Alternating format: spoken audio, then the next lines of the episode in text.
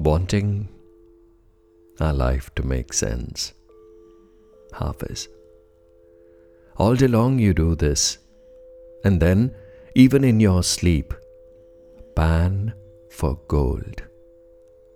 We are looking to find something to celebrate with great enthusiasm, wanting all our battles and our toils and our life to make sense. This is what our lives have become, right? A crazy pursuit of one dissolving mirage after another. The mind has no ability to sit idle. It continues to search for an excitement after an excitement and it wants to follow it up with another one. It could be material, sexual, intellectual, whatever. Whatever goal sings its swan song to seduce us, our ego embroils itself, entangles the mind in that chase. Sleepless nights, workaholism, competitive spirit, superachievement, wealth, fame, the lures are endless, and the desiring so distracting. Pebble upon pebble, chucked into the pond of calm to disrupt the state of peaceful being.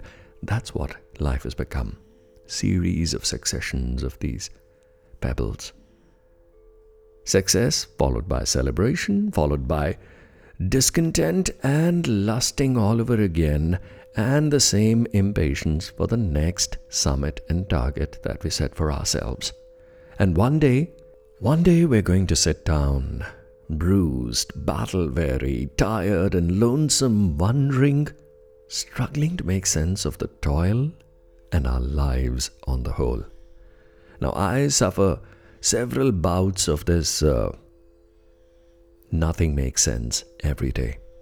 And only moments of quiet, prolonged silences seem to be the pill that cure this momentarily. Hafiz is right when he mocks at this panning for gold all the time. Not just the waking hours, but even our dreams are severely infected. I found it! I found it! A hermit once began to shout after having spent years in solitude, meditating. Where? A young shepherd boy sitting nearby asked, Where? And the hermit replied, It may take a while, but I will show you. For now, just sit next to me. All day long, we do this with our movements and our thoughts. Pan for gold, writes Hafiz. Now, our reactions are quite the same, right? We are constantly looking for the hermits, the e monks, the gurus, exalted masters, and books and podcasts and sermons and scriptures that exclaim, I found it! I found it. We know these wise ones have spent years meditating over it. They've gained the secret to turning all this anxiety and wanting into some gratifying, shiny piece of gold.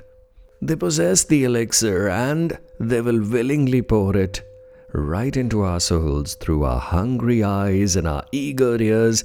We won't have to give up, give in, and hollow ourselves out like musical instruments have to hollow themselves before divine music can play through their bodies and strings. Oh, we don't have to go through that trouble.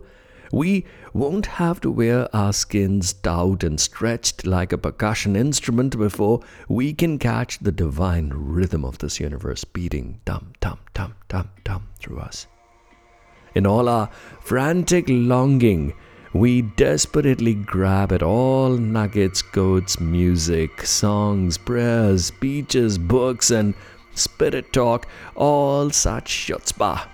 And I have a finger pointing at this particular podcast as well, but we are the young, seeking shepherd boy. Aren't we? We are that young, seeking shepherd boy asking, Where? Most exalted hermits look at our bewildered faces, confused faces, and say what Hafiz wants to say next and writes next. The script has not changed in all these centuries is what is amusing. It may take a while, but I will show you. For now, just sit next to me. That's what Hafiz writes. Beyond all our fidgeting and wanting, asking and seeking is the space that the hermit offers, the space of quiet contemplation, the just sitting. Is being like a tabletop. It's being like the tree, it's being like that drifting cloud, the carefree rainbow, relishing its momentary existence and living it up. The wail of noise and activity, this waterfall of action and achievement, this mist of thought hides behind it a cave where our true treasure lies, where our true self lies. Sadly, instead of sitting in perfect idleness with the hermit and relishing the song of perfect solitude, you and I continue to pine and pan for more gold. We pine and we pan for more gold with every movement and every thought, continuing to want our lives to make sense, continuing to want our lives to make sense, but they don't. Thank you. Thank you very much.